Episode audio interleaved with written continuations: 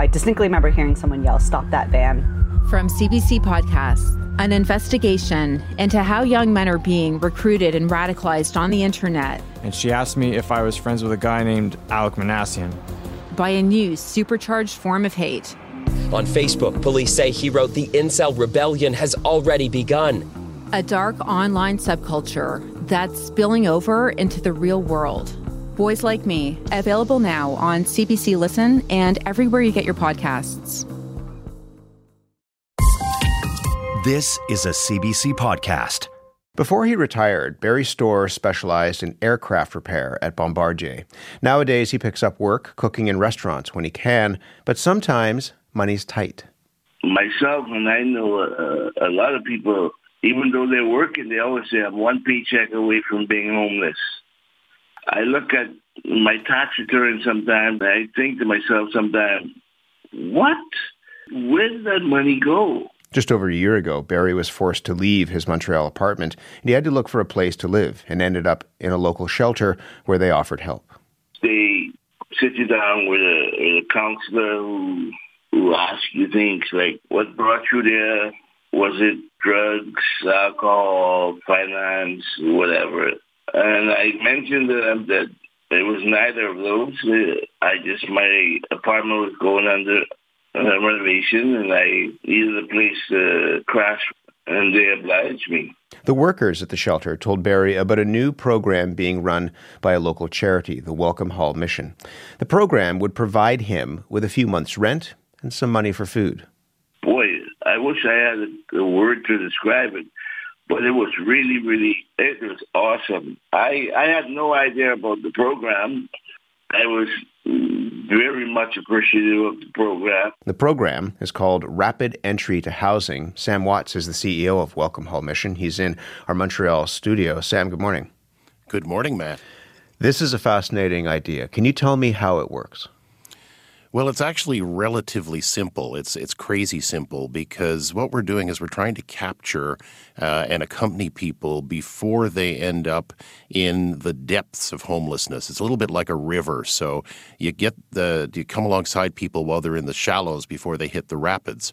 So, what we just heard from that gentleman is a typical story of somebody who just began to experience homelessness. And so, what we do is come alongside them, and we are able to, thanks to the funding that we receive, uh, it actually comes from the federal government through the province via the CIUSSS Centre Sud. Sounds complicated, but we're able to take that funding and, in a very flexible way, apply it to people who need it by paying some of their rent. So, if they need two or three months to get back on their feet, we do that and also making sure that they have gift cards to purchase furniture, uh, to purchase food, to get them started, and to make sure that they can move into a place that's uh, suitable and affordable. Typically, how much money would you be giving people? Well, it's averaging out now for uh, all of the people that we've been able to serve at around $11,000 per person to house them. And that's all. Uh, you know, when you look at other programs that are out there, this is extremely cost effective because it gets people back on their feet. And so we've been able to house uh, since uh, uh mid 2021 uh, 344 people and uh, at an average cost of about $10,000 to get them back and on their feet. And today, 84% of those people are still in housing and thriving. And I think that's uh, that points to the success of the program for a certain type of individual. And I want to point out, yeah. Matt, that it doesn't answer the entire complex social challenge of homelessness, but it does address a particular dimension of it that's very important. Tell me more about that certain type of visual individual. Again, the person who's who's, as you say, standing in the shallows of, of the river, hoping not to be swept up. Um, who, if you take a look at the demographic, who would you be directing this program toward? Well, the the case that we heard about is actually reasonably typical. Somebody who's just uh, struggling and a few dollars away from homelessness, uh, unable to pay their rent, or they're part of maybe a, a classic rent eviction. The landlord wants to renovate the apartment. Maybe it's legitimate even, and so now they're looking for a place. The other uh, group is people who are relatively new arrivals to the city who fall through the cracks of the refugee and asylum seeker programs that are here in Quebec. And uh, we've seen a, a, fair amount of success with that type of individual as well, because in many cases, these are folks who are coming from other countries. They're middle class folks from that country. They're uh, often people who are very innovative and very motivated to get working and to get moving. And so, this is the kind of program that gives people, uh, we like to call it a boost. Mm. And so, we've got people who walk alongside them for a couple of months, and then they're on their own. And uh, that's why I think it's it's a, a wonderful thing because that's what we want to do is we want people to become independent so that they don't need Welcome Hall Mission walking alongside them. And the belief is that if they get that boost, enough to get them into that apartment, and the fridge is full of food, and maybe they have, um, you know, a pair of boots for, for the winter weather or, or, a warm coat or something like that. That that would be enough to help jumpstart a process such that they would be able to be self sufficient, that they could get employment, for example, and that they could stay in that apartment. Yes, and, and we've proven that it works, um, and it, it, works at scale. And so now we're on, uh, I think it's the seventh iteration of this particular program. And it's very interesting how it got started because we were noticing all of these new arrivals coming in, uh, new people, new faces that we were seeing during the middle of the pandemic. And so the Centre Sud came to us and said, well, look, uh, if we had a million dollars, how many people could you house? And we did some quick calculations and we said, we think a hundred. And if you do the math, that's about $10,000. And it turns out we were right. Uh, we housed about 103 people, I think, in the first iteration mm-hmm. of that program. And so now it's just continuing. And we'd love to do, be able to do it at a higher scale than what we're doing right now. And if this program wasn't available, as you understand it, I mean, we heard a little bit of it there from, from Barry off the top, um, where would these people end up? Well, I think the problem, and this is something that all of us who work in the sector know, that the longer someone circulates in the ecosystem of homelessness without being able to uh, arrive at some sort of a solution or to receive the care that they that they need, the worse off they become, and the harder then it becomes to help them back into housing. Uh, chronicity is a terrible thing because what happens too to people is this becomes the new normal for them and you know they don't they, they see going back into housing as a bit of a risk. And so that's where we need to come in and walk alongside people and show them that we can actually help them. This program on the other hand makes sure that people don't fall into that particular uh, set of rapids if you want to continue with the river analogy. Yeah. how do you find affordable places for people to live in? I mean montreal I know this because I spend a lot of time there. Uh, is is uh, still a relatively, and I say this in quotation marks, a relatively affordable city in the grand scheme of things, but not immune certainly to the housing crisis that we're seeing coast to coast to coast. So, how are you finding places where you can house people at an affordable rate? Well, to some extent, you've touched on the, the magic sauce here because Montreal is in a unique position with a complement of housing that is unlike any other city in North America. And uh, so, you know, my the, the fact that I, I get to see what goes on in the rest of North America, we're kind of fortunate in Montreal. But what we've been doing, Matt, for the last uh, 10 years or so is we've been rehousing people. And a lot of these folks are housed with landlords that we know. So we've developed a relationship with, I think it's 191 landlords. They're small to medium sized landlords with places. And they know who we are. They understand what we do. They know that we're going to walk alongside the people that get places placed, and they know that eventually the rent is going to be paid. And uh, that's been the relationship with the landlords has been really key mm. to the success of this program. And so I would counsel any other uh, town or city that's thinking of doing this to develop relationships with existing property owners and then uh, to make sure that you work with them to make them comfortable with this sort of a program because that's one of the important uh, uh, bits of magic that, that makes it work. So we spoke with one of those property owners who has housed three people through your program. Have a listen to Feriel Manai in translation. I, for one, love the program. You always have to give people a chance. We can't judge people. Everyone goes through difficult times, times where we arrive in a country where we know no one. Every one of us could lose our job or have personal difficulties. So do good to have good. That's my philosophy in life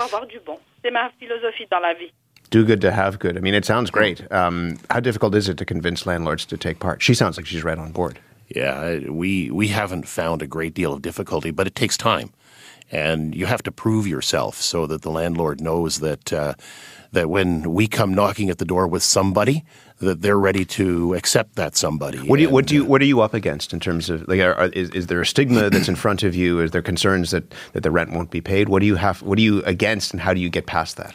Well, I think right now, like everywhere else in Canada, we're up against a shortage of housing. Mm. So even though Montreal is in a better position than many other North American cities, uh, we're dealing with uh, competition for affordable housing and that's something that needs to be worked on. But it's it's a longer term problem. You can't snap your fingers and have a you know a whole bunch of affordable housing available. Um, so that's the biggest competition. But I think as well, what I would see in the reality of landlords and tenants is a landlord is going to want to rent to somebody that they're relatively confident will pay the rent. And that's where organizations like ours, we've been around since 1892, we're well known in the city. And so we uh, accompany somebody to an interview for a potential apartment, we're usually well received. We're out of time, but let me ask you very quickly two things. One is you are also a member of the federal government's National Housing Council. You have the ear of government in, in a time when we are all scrambling to try to figure out how to address this housing issue. What do you say to, to the minister, to members of government, about the potential of a program like this? Well, what I can tell you is what I say to Minister Fraser, and uh, he is a very quick study, I want to add. Um, what we say is this is the time to act. Uh, Canada is in a unique position uh, where we're a wealthy country. There is no reason why anybody should not be able to have adequate housing in this country. Uh, the housing system in Canada works for 80% of the people. There's 20% who need some help and some assistance. And we need to redesign and rethink how we approach housing in this country. And the good news is we can do it. The numbers are not so high that we need to shift gears and completely undo the system. What we need to do is just make a shift that will uh, help us get to the point where we can actually house all Canadians in an affordable way. And uh, if we don't get started soon, we're going to find ourselves looking at a situation that's similar to what we see in the United States, and I don't think we want that. And I guess just finally and briefly, I mean, do you see this as replicable, replicable across the country? One of the reasons why this is really interesting that I wanted to talk to you about this is because it. You said it's not a solution to homelessness, but it it's an intervention. It's it's something that's doing something for an issue that almost seems too big for people to figure out how to to to address. So is this something that you could see play out across the country? Oh, absolutely. And I think the challenge in some markets like Toronto and Vancouver would be to find the right kind of housing in the right location. But I think it's certainly replicable in a lot of our Canadian cities and towns. Mm-hmm. And I think it's necessary. Mean, the answer to homelessness is, is relatively simple in theory, but hard to implement. We just need to do a better job of prevention. We need to make sure we capture people early in the, in the cycle so that they don't linger in homelessness. And the third thing we need to do is develop solutions for people who represent really complex challenges. There's a lot of that out there, and uh, there's a lot of solutions that we haven't yet developed for people who are truly vulnerable. Really glad to talk to you about this, Sam. Thank you very much. You're very welcome, Matt. Sam Watts is the CEO of Welcome Hall Mission. He was in our Montreal studio. Hello, I'm Jess Milton. For 15 years, I produced The Vinyl Cafe with the late, great Stuart McLean. Every week, more than 2 million people tuned in to hear funny, fictional, feel good stories about Dave and his family. We're excited to welcome you back to the warm and welcoming world of The Vinyl Cafe with our new podcast, Backstage at The Vinyl Cafe. Each week, we'll share two hilarious stories by Stuart, and for the first time ever, I'll tell you what it was like behind the scenes. Subscribe for free wherever you get your podcasts. Amanda Buchnea is a strategy, policy, and innovation specialist at the Canadian Observatory on Homelessness, and she's been listening. She's with me in our studio in Toronto. Good morning to you. Good morning. Thanks what, for having me. What do you make of this idea? I think it's great. I mean, uh, listening to Sam talk about this program, it really does address this um, particular need to support people when they're just at that point of crisis. Um, and unfortunately, so many of our uh, supports really don't kick in until people are um, getting quite sick and uh, have been on the streets for quite a long time. He so says you have to catch people early. Yes, absolutely. Yes. Do we have a sense as to, as to what if you were able to scale this program up what kind of difference it could make? How many people are there that are waiting I'm going to use his analogy. They're standing at the edge of the river and they're they're just hoping not to be swept up, but they're standing in the water right now. Sure. Well, I mean, one of the ways that we estimate people that are at that level of risk is by looking at something like the level of core housing need. In Canada, the most recent Stats Canada um, estimate was about 1.5 million households. Um, so that's quite a significant group of people who are in, at a point where their housing is either inadequate or just completely unaffordable.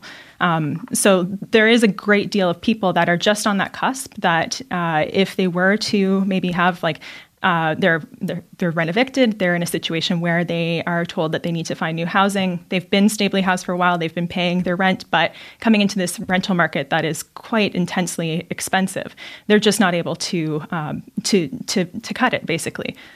How much emphasis is put right now on efforts to to prevent homelessness in, in the first place, to catch those people before they fall? I think there's, I mean, it's promising that there is some work to do prevention, but I would say that definitely needs to be much more robust. I think um, when we look at most of our response to homelessness is focused on that emergency intervention, so providing shelter, food supports, um, some of these programs that provide some rental assistance, but we need to be looking further upstream. Um, it's it's not something that comes out of the blue, especially um, the work that I do uh, at the Canadian Observatory on Homelessness focuses on youth, mm. and so for youth, it's not always a like a lack of affordability to get into housing, but for them, it's primarily uh, um, being kicked out of home. Um, so we need to think about the different systems and sectors that all have a role to play um, in preventing people from becoming homeless in the first place. Um, there's a lot of people in things, institutions like hospitals and in prisons, um, who sometimes don't have a place to go when they leave, and that creates a bit of a cycle. And so while programs like this are great for those folks that are just need some help to st- stabilize what's happening in their lives. There's a number of other avenues that we have yet to really fully explore in terms of prevention. We've been looking and having a series of conversations about, and again, solutions is maybe not the right word, but interventions mm-hmm. um, that are helping people in a rapid way. Community in, in Kingston, uh, where they were buying up houses, mm-hmm. for example, or Peterborough, pardon me, um, and looking at putting people into apartments um, that otherwise would not be able to get into those apartments themselves themselves. Do you see other interventions or solutions that are on the horizon right now? Things that people are doing in a meaningful way to address this crisis? Yes, absolutely. So, um, I mean, Housing First is one uh, solution that people have been pointing to for some time in Canada. And what is that, just for people who absolutely. don't know? So, Housing First is a model that was developed in the 90s by uh, Sam Tsemberis, and it was initially called Pathways to Housing. Essentially, the idea is you bring um, permanent housing with no preconditions people need housing, you house them, and then you provide voluntary wraparound supports that meet individuals' interests and needs. Um, to and this is specifically targeted at folks like um, Sam was talking about, those folks that have been in homelessness for a long time, chronically homeless. So folks that have been homeless for more than six months, sometimes many years, and are also dealing with significant mental health and substance use support needs. Um, so this is a model that has been shown to work with that population. Um, it's a, a, pretty small group of folks um, in terms of the entire homelessness population. But when we're also like, there's a ton of work that we're doing around youth that's really um, positive and inspiring. So things to work upstream, actually, a project called the Upstream Project that gets into schools to provide um, some assistance in connecting young people that might be coming up to a crisis point or struggling to connect with community supports before um, things get to a crisis point. Uh, there's um, work to address Indigenous youth homelessness um, through addressing housing first to work for those uh, young people mm. and, and youth in general. So there's a lot of different ways if we think about like a continuum of support um, from very early prevention, doing things like structural prevention, where you'd be developing uh, more non-market housing, to the systems prevention I mentioned, like um, intervening by providing discharge planning and, and ensuring that people le- that are leaving public systems gets housing, to those more crisis intervention and uh, housing stability programs that we're hearing about through, uh, like this Montreal example and Housing First. Sam is pretty optimistic. Yes.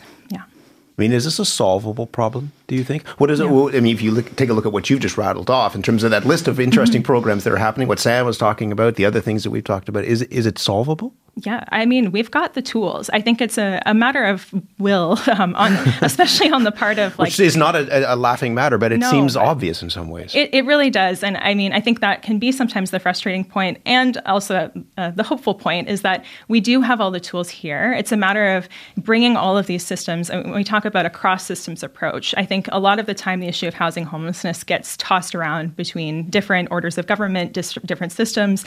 It's nobody's particular jurisdiction and yet everybody needs a place to live. So, by taking a more cross systems approach where everybody is taking accountability for the role that they have to play, which may be different depending on if you're the health sector versus the housing sector or education. But when we all bring those resources together, and instead of just kind of like working in like little pockets to do these really incredible things and knitting it all together into an actual safety net for folks that responds to them wherever they're at on that kind of like point in time or um, in pre- previous to crisis. I think that we really could make a difference. Um, and yeah, so I, am hopeful, but I think there's a lot more to do, especially on the housing end of things, to ensure that these programs actually are supported. Because as you mentioned with Sam, like a lot of the crux of these programs working is having affordable housing. Where can available. you put people in the first place? Yes, right? yeah. What did you just say, though? It's nobody's specific jurisdiction, but everybody needs a place to live. Yeah, exactly. It's a really powerful way of thinking about it. That's what I think. Find the will. Amanda, thank you very much. Thank you. Amanda Buchnea is the Strategy, Policy, and Innovation Specialist at the Canadian Observatory on Homelessness. She was with me in our studio in Toronto. For more CBC podcasts, go to cbc.ca slash podcasts.